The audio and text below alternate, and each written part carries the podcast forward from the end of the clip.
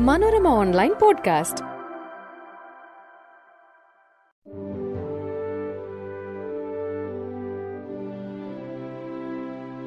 നമസ്കാരം. മനോരമ ഓൺലൈൻ പോഡ്കാസ്റ്റിലേക്ക് സ്വാഗതം.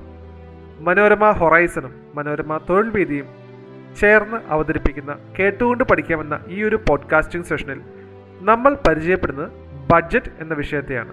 ഒരു രാഷ്ട്രത്തിന്റെയോ സംസ്ഥാനത്തിന്റെയോ ഒരു പ്രത്യേക കാലയളവിൽ ചെലവഴിക്കേണ്ടതും തിരികെ ലഭിക്കേണ്ടതുമായ തുകയുടെ വിശദമായ കണക്കിനെയോ അല്ലെങ്കിൽ ഒരു നിശ്ചിത കാലയളവിലെ വരവ് ചെലവ് തുകയുടെ ഏകദേശ രൂപത്തെയോ ആണ് ആ രാഷ്ട്രത്തിന്റെ അല്ലെങ്കിൽ സംസ്ഥാനത്തിന്റെ ബഡ്ജറ്റ് എന്നതുകൊണ്ട് അർത്ഥമാക്കുന്നത്. കേന്ദ്ര സംസ്ഥാന സർക്കാരുകൾ നിയമനിർമ്മാണ സഭകളിൽ നടത്തുന്ന വാർഷിക ധനകാര്യ പത്രികയാണിത്. ഒരു സാമ്പത്തിക വർഷത്തെ മുഴുവൻ വരവ് ചെലവ് കണക്കുകൾ മുതൽ ഗവൺമെന്റ് നയങ്ങൾ നടപ്പാക്കുന്നതിന് ഫണ്ട് വകയിലൊരുത്തൽ രാജ്യത്തിന്റെ ശരിയായ സാമ്പത്തിക വളർച്ച ഉറപ്പാക്കൽ തുടങ്ങിയ ലക്ഷ്യങ്ങൾ ബജറ്റിനുണ്ട് ചെറിയ തുകൽ ബാഗ് അല്ലെങ്കിൽ സഞ്ചി എന്നർത്ഥം വരുന്ന ബോഗറ്റ് എന്ന ഫ്രഞ്ച് വാക്കിൽ നിന്നാണ് ബജറ്റ് എന്ന പദം ഉത്ഭവിച്ചത്. ആദ്യകാലങ്ങളിൽ തന്നെ ബ്രിട്ടീഷ് ധനകാര്യ മന്ത്രിമാർ തങ്ങളുടെ ബജറ്റ് പ്രസംഗവും വരവ് ചെലവ് കണക്കുകൾ അടങ്ങിയ രേഖകളും ഒരു ബാഗിൽ ആക്കിയാണ് പാർലമെന്റിൽ എത്തിയത്. ബാഗ് തുറന്ന് രേഖകൾ പുറത്തെടുത്തായിരുന്നു അവതരണം. ബജറ്റും ഇന്ത്യൻ ഭരണഘടനയും. ഇന്ത്യൻ ഭരണഘടനയിൽ ബജറ്റ് എന്ന വാക്ക് കാണാൻ സാധിക്കില്ല. കേന്ദ്ര ബജറ്റുമായി ബന്ധപ്പെട്ട കാര്യങ്ങൾ വിശദീകരിക്കുന്നത് ഭരണഘടനയിലെ അനുച്ഛേദം നൂറ്റി പന്ത്രണ്ട് ആണ്. ഈ വകുപ്പ് പ്രകാരം രാഷ്ട്രപതി ഓരോ വർഷവും ഭാരത സർക്കാരിന്റെ ആ വർഷത്തെ വരവ് ചെലവ് അടങ്കൽ പത്രിക പാർലമെന്റിന്റെ ഇരുസഭകളുടെ മുൻപാകെ വെക്കേണ്ടതാണ്. ബജറ്റിന് പകരമായി ആർട്ടിക്കിൾ നൂറ്റി പന്ത്രണ്ടിൽ ഉപയോഗിച്ചിരിക്കുന്ന വാക്ക് വാർഷിക ധന വിവര പത്രിക എന്നതാണ്. ബ്രിട്ടീഷ് ഇന്ത്യയിലെ ആദ്യ ബജറ്റ് അവതരിപ്പിച്ചത് ആയിരത്തി എണ്ണൂറ്റി അറുപതിൽ സ്കോട്ടിഷ് വ്യവസായിയും സാമ്പത്തിക വിദഗ്ധനുമായ ജെയിംസ് വിൽസൺ ആണ്. ആയിരത്തി എണ്ണൂറ്റി അൻപത്തി ഏഴിലെ മഹത്തായ വിപ്ലവം ഉണ്ടാക്കിയ സാമ്പത്തിക പ്രതിസന്ധിക്ക് പരിഹാരം എന്ന നിലയിലാണ് വിൽസന്റെ സേവനം ഇന്ത്യയിലേക്ക് ബ്രിട്ടീഷുകാർ കൊണ്ടുവന്നത്. ഇന്ത്യക്കാർ ബ്രിട്ടീഷുകാർക്ക് ആദായ നികുതി നൽകണമെന്ന വിവാദ നയം ആദ്യമായി അവതരിപ്പിച്ചത് ജെയിംസ് വിൽസൺ ആണ്.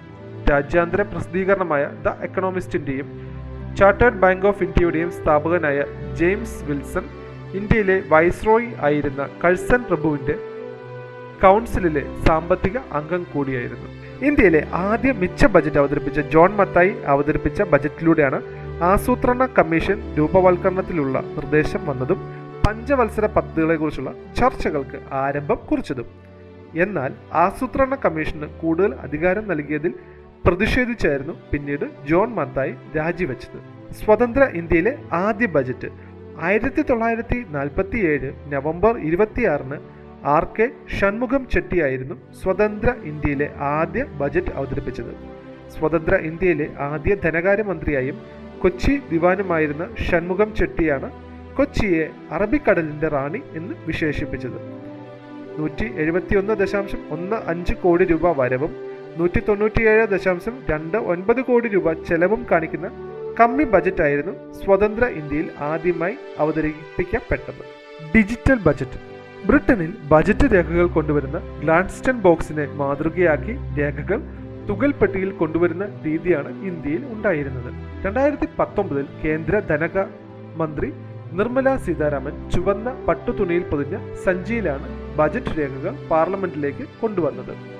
രണ്ടായിരത്തി ഇരുപത്തി ഒന്നിലാണ് കടലാസില്ലാത്ത ആദ്യ ഡിജിറ്റൽ ബജറ്റ് അവതരണം പാർലമെന്റിൽ നടന്നത്. നിർമ്മല സീതാരാമൻ ടാബ്ലറ്റിൽ നോക്കിയാണ് അന്ന് ബജറ്റ് അവതരിപ്പിച്ചത്. ഇനി കുറച്ച് ബജറ്റ് വിശേഷങ്ങൾ പരിചയപ്പെടാം. ആയിരത്തി തൊള്ളായിരത്തി എഴുപത്തി മൂന്ന് എഴുപത്തിനാലിൽ ഇന്ദിരാഗാന്ധി സർക്കാരിലെ വൈ ബി ചവാൻ അവതരിപ്പിച്ച ബജറ്റാണ് കറുത്ത ബജറ്റ് എന്നറിയപ്പെടുന്നത്.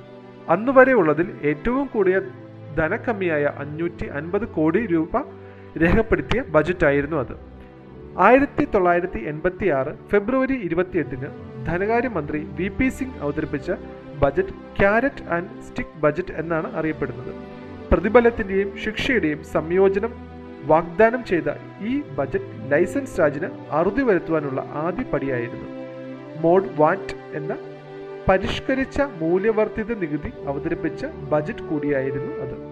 ആയിരത്തി തൊള്ളായിരത്തി തൊണ്ണൂറ്റി ഒന്നിൽ നരസിംഹറാവു മന്ത്രിസഭയിലെ ധനമന്ത്രി മൻമോഹൻ സിംഗ് അവതരിപ്പിച്ച ബജറ്റ് ഇപ്പോക്കൽ ബജറ്റ് എന്നും ആയിരത്തി തൊള്ളായിരത്തി തൊണ്ണൂറ്റിയേഴ് തൊണ്ണൂറ്റിയെട്ടിൽ പി ചിദംബരം അവതരിപ്പിച്ച ബജറ്റ് സ്വപ്ന ബജറ്റ് എന്നും അറിയപ്പെടുന്നു. യശ്വന്ത് സിംഗ് രണ്ടായിരത്തിൽ അവതരിപ്പിച്ച ബജറ്റിനെ മിലേനിയം ബജറ്റ് എന്നും രണ്ടായിരത്തി രണ്ട് രണ്ടായിരത്തി മൂന്നിൽ അവതരിപ്പിച്ച ബജറ്റ് റോൾ ബാക്ക് ബജറ്റ് എന്നും വിശേഷിപ്പിക്കുന്നു. രണ്ടായിരത്തി ഇരുപത്തി ഒന്ന് ഫെബ്രുവരി ഒന്നിൽ നിർമ്മല സീതാരാമൻ അവതരിപ്പിച്ച ബജറ്റിനെ അവർ തന്നെ വിശേഷിപ്പിച്ചത് once in a century budget എന്നാണ്. ബജറ്റും ഹൽവയും കേന്ദ്ര ബജറ്റിന്റെ രേഖകൾ തയ്യാറാക്കി കഴിഞ്ഞ് അച്ചടി തുടങ്ങുന്നതിന് മുൻപ് പാർലമെന്റിലെ നോർത്ത് ബ്ലോക്കിൽ നടക്കുന്ന അനൌദ്യോഗിക ചടങ്ങാണ് ഹൽവ സെറമണി. എല്ലാ വർഷവും ബജറ്റ് തയ്യാറെടുക്കലിന്റെ ലോക്കിൻ പ്രക്രിയ ആരംഭിക്കുന്നതിന് മുൻപ് നടത്തപ്പെടുന്ന ചടങ്ങാണിത്. ബജറ്റ് നിർമ്മാണ ചടങ്ങിന്റെ ഭാഗമായി ഒരു വലിയ കടായിയിൽ തയ്യാറാക്കുന്ന ഹൽവ ധനമന്ത്രാലയത്തിലെ ജീവനക്കാർക്കും മറ്റും വിതരണം ചെയ്യുന്നു.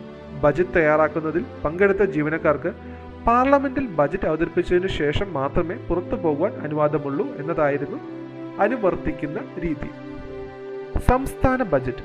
ഇന്ത്യൻ ഭരണഘടനയുടെ ആർട്ടിക്കിൾ ഇരുന്നൂറ്റി രണ്ട് പ്രകാരം ഓരോ സംസ്ഥാനത്തിന്റെയും ഗവർണർമാർ ഓരോ സാമ്പത്തിക വർഷത്തെ സംബന്ധിച്ചും വാർഷിക ധനകാര്യ പത്രിക എന്ന് പരാമർശിപ്പിക്കപ്പെട്ടിട്ടുള്ള സംസ്ഥാനത്തിന്റെ ആ വർഷത്തെ വരവ് ചെലവ് അടങ്കൽ പത്രിക നിയമനിർമ്മാണ സഭയുടെ മുൻപാകെ വയ്ക്കണം. സംസ്ഥാന നിയമസഭകളിൽ ബജറ്റ് അവതരിപ്പിക്കേണ്ട ദിവസം നിശ്ചയിക്കുന്നത് ഗവർണറാണ്. കേരള നിയമസഭയിൽ സാധാരണയായി വെള്ളിയാഴ്ചകളിലാണ് ബജറ്റ് അവതരിപ്പിക്കുന്നത്. രാഷ്ട്രപതി ഭരണത്തിന് കീഴിലുള്ള സംസ്ഥാനങ്ങളിലെ ബജറ്റ് അവതരിപ്പിക്കപ്പെടുന്നത് ലോക്സഭയിലാണ്.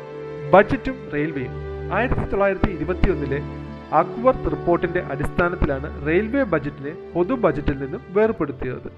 ആയിരത്തി തൊള്ളായിരത്തി ഇരുപത്തിനാലിലാണ് ഇത് നടപ്പിൽ വന്നത്. ആയിരത്തി തൊള്ളായിരത്തി നാൽപ്പത്തി ഏഴിൽ ജോൺ മത്തായിയാണ് സ്വതന്ത്ര ഇന്ത്യയിലെ ആദ്യ റെയിൽവേ ബജറ്റ് അവതരിപ്പിച്ചത്. പൊതു ബജറ്റും റെയിൽ ബജറ്റും അവതരിപ്പിച്ച ആദ്യ മലയാളി എന്ന ഖ്യാതിയും ജോൺ മത്തായിക്കുള്ളതാണ്. രണ്ടായിരത്തി പതിനാറിൽ ബിബേക് ദ്രബോയ് തലവനായ നീതി ആയോഗ് കമ്മിറ്റിയുടെ ശുപാർശയുടെ അടിസ്ഥാനത്തിലാണ് റെയിൽവേ ബജറ്റിനെ പൊതു ബജറ്റിൽ ലയിപ്പിക്കുവാനുള്ള നിർദ്ദേശത്തിന് കേന്ദ്ര സർക്കാർ അംഗീകാരം നൽകിയത്. രണ്ടായിരത്തി പതിനാറിൽ സുരേഷ് പ്രഭുവാണ് അവസാനത്തെ റെയിൽവേ ബജറ്റ് അവതരിപ്പിച്ചത്. ഇരു ബജറ്റുകളും ലയിപ്പിച്ച ശേഷമുള്ള ആദ്യ ബജറ്റ് രണ്ടായിരത്തി പതിനേഴ് ഫെബ്രുവരി ഒന്നിന് അവതരിപ്പിച്ചത് അരുൺ ജെയ്റ്റ്ലി ആണ്. ബജറ്റും കേരളവും. ആയിരത്തി തൊള്ളായിരത്തി അൻപത്തി ഏഴ് ജൂൺ ഏഴിന് കേരളത്തിന്റെ ആദ്യ ധനകാര്യ മന്ത്രിയായിരുന്ന സി. അച്യുത മേനോനാണ് ഐക്യ കേരളത്തിന്റെ ആദ്യ ബജറ്റ് അവതരിപ്പിച്ചത്. സംസ്ഥാനത്തിന്റെ ആദ്യ മൂന്ന് ബജറ്റുകളും അവതരിപ്പിച്ചത് അച്യുത മേനോൻ തന്നെയായിരുന്നു. കേരള നിയമസഭയിൽ ഏറ്റവും കൂടുതൽ ബജറ്റ് അവതരിപ്പിച്ച റെക്കോർഡ് കെ എം മാണിയുടെ പേരിലാണ്. പതിമൂന്ന് തവണയാണ് മാണി ബജറ്റ് അവതരിപ്പിച്ചത്. ഏറ്റവും കൂടുതൽ മന്ത്രിസഭകൾക്ക് വേണ്ടി ബജറ്റ് അവതരിപ്പിച്ചതിന്റെയും തുടർച്ചയായി ഏഴ് ബജറ്റുകൾ അവതരിപ്പിച്ചതിന്റെയും റെക്കോർഡും കെ എം മാണിയുടെ പേരിലാണ്. ആയിരത്തി തൊള്ളായിരത്തി അറുപത്തി അഞ്ച് അറുപത്തി ആറ് അറുപത്തി ആറ് അറുപത്തേഴ് എൺപത്തിരണ്ട് എൺപത്തിമൂന്ന് വർഷങ്ങളിലെ കേരള ബജറ്റ് പാസാക്കിയത് ലോക്സഭയാണ്. ബജറ്റ് റെക്കോർഡുകൾ ഏറ്റവും കൂടുതൽ തവണ കേന്ദ്ര ബജറ്റ് അവതരിപ്പിച്ചതിന്റെ റെക്കോർഡ് മുൻ പ്രധാനമന്ത്രി കൂടിയായ മൊറാജി ദേശായിയുടെ പേരിലാണ്. രണ്ട് ഇടക്കാല ബജറ്റുകൾ അടക്കം പത്ത് ബജറ്റുകളാണ് മൊറാജി ദേശായി അവതരിപ്പിച്ചത്. പി ചിദംബരം ഒൻപത് തവണയും പ്രണബ് മുഖർജി യശ്വന്ത് സിൻഹ എന്നിവർ എട്ട് തവണയും മൻമോഹൻ സിംഗ് ആറ് തവണയും കേന്ദ്ര ബജറ്റ് അവതരിപ്പിച്ചിട്ടുണ്ട്. തുടർച്ചയായി അഞ്ച് പൊതു ബജറ്റുകൾ അവതരിപ്പിച്ച ആദ്യ ധനമന്ത്രി സി ഡി ദേശ്മുഖാണ്. ഇന്ത്യയിൽ ഏറ്റവും ദൈർഘ്യമേറിയ ബജറ്റ് അവതരണത്തിന്റെ റെക്കോർഡ് ഇപ്പോഴത്തെ ധനകാര്യമന്ത്രി നിർമ്മല സീതാരാമന്റെ പേരിലാണ്. രണ്ടായിരത്തി ഇരുപത്തി ഒന്നിൽ രണ്ട് മണിക്കൂർ നാൽപ്പത്തി രണ്ട് മിനിറ്റ് ദൈർഘ്യമേറിയ ബജറ്റാണ് നിർമ്മല സീതാരാമൻ അവതരിപ്പിച്ചത്. രണ്ടായിരത്തി പത്തൊമ്പതിലെ അവരുടെ ബജറ്റ് പ്രസംഗം രണ്ട് മണിക്കൂർ പതിനേഴ് മിനിറ്റ് ആയിരുന്നു. വാക്കുകളുടെ എണ്ണം നോക്കിയാൽ ഏറ്റവും ദൈർഘ്യമേറിയ ബജറ്റ് അവതരണം ആയിരത്തി തൊള്ളായിരത്തി തൊണ്ണൂറ്റി ഒന്നിൽ മൻമോഹൻ സിംഗ് നടത്തിയതായിരുന്നു. പതിനെണ്ണായിരത്തി അറുന്നൂറ്റി അൻപത് വാക്കുകളാണ് ആ ബജറ്റിൽ ഉണ്ടായിരുന്നത്. വാക്കുകളുടെ എണ്ണത്തിൽ രണ്ടാമത്തെ ബജറ്റ് പ്രസംഗം രണ്ടായിരത്തി പതിനെട്ടിൽ അരുൺ ജെയ്റ്റ്ലി നടത്തിയതാണ്. പതിനെണ്ണായിരത്തി അറുന്നൂറ്റി നാല് വാക്കുകൾ. ഇന്ത്യയിൽ ഏറ്റവും ദൈർഘ്യം കുറഞ്ഞ ബജറ്റ് അവതരണത്തിന്റെ റെക്കോർഡ് ധീരുഭായ് മുഖർജി ഭായ് പട്ടേലിന്റെ പേരിലാണ്.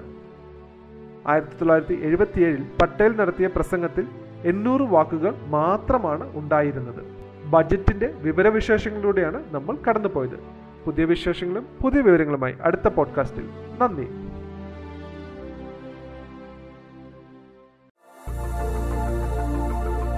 Manorama online podcast.